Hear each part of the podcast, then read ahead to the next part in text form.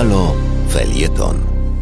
Przed mikrofonem Janusz Daszczyński, ostatni prezes telewizji publicznej. Witam serdecznie słuchaczki i słuchaczy Haloradia. Zmniejsza się wyraźnie liczba zakażeń koronawirusem. Luzowane są obostrzenia, działają już ogródki restauracyjne i kawiarniane, nie musimy nosić maseczek na świeżym powietrzu. Trwają też szczepienia. Ufam zatem, że cofa się sytuacja pandemiczna w naszym kraju. A skoro tak, to może czas pomyśleć o wakacjach. Wakacjach krajowych. Na przykład w Trójmieście, czyli w Gdańsku, Gdyni i w Sopocie. Kto był, ten wie, że jedno miasto przechodzi tam płynnie w drugie, a drugie w trzecie. Znam jednak takich zagorzałych miłośników Sopotu, którzy żartobliwie, mam nadzieję, twierdzą, że Sopot, jak żadne inne miasto w Polsce, ma bardzo rozległe przedmieścia. Gdańsk i Gdynię właśnie. A jak Sopot, to między innymi plaże, Monciak, Molo, Hotel Grand i Opera Leśna.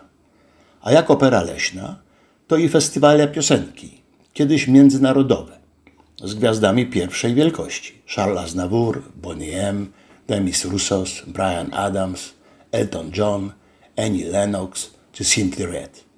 No i konferencjerzy Krystyna Loska i Lucjan Kedryński. Wśród tych kultowych wykonawców i prezenterów znalazło się też malutkie miejsce dla waszego dzisiejszego felietonisty. Nie wiem, czy pamiętacie sopockie konkursy piosenki Interwizji, swoistą kontrę dla Eurowizji. Pewnie nie, bo i czasy odległe. Bowiem pierwsza edycja odbyła się w 1977 roku, a ostatnia w przełomowym dla nas roku 1980. Ale ja pamiętam, choćby dlatego, że jako początkujący inżynier z telewizji Gdańsk obsługiwałem nowoczesną wówczas aparaturę, która umożliwiała, by wielki napis Interwizja mógł się zmieniać, zarówno kolorystycznie, jak i graficznie. Pracując na festiwalowym zapleczu Opery Leśnej nie mogłem się też nadziwić, dlaczego Lucjan Kedryński nawet na chwilę nie przysiadał na krzesełku. Okazało się później, że ten pełen klasy gentleman tak dbał o swój sceniczny wygląd, że nie chciał wygnieść ani spodni, ani marynarki. Lata później, w 1990 roku, już w zupełnie innym charakterze, byłem współorganizatorem koncertu na dziesięciolecie Solidarności w Operze Leśnej oczywiście. Razem z nieżyjącymi już niestety Marianem Terleckim, mówiłem o nim tydzień temu, i Jankiem Purzyckim, wybitnym scenarzystą filmowym, znanym m.in. z piłkarskiego pokera, Wielkiego Szu i serialu Złotopolscy. Pamiętam moją z Jankiem podróż polonezem do Szczytna, by namówić Krzysztofa Jasińskiego do wyreżyserowania tego widowiska i pamiętam trudne hotelowe rozmowy z Jackiem Kaczmarskim, by zechciał wystąpić wtedy na deskach opery leśnej. Także na początku lat 90. ubiegłego wieku, już jako redaktor naczelny telewizji Gdańsk, miałem kilka razy do czynienia z Sopockim Festiwalem. Swoim zwyczajem nie ingerowałem w repertuar wykonawców.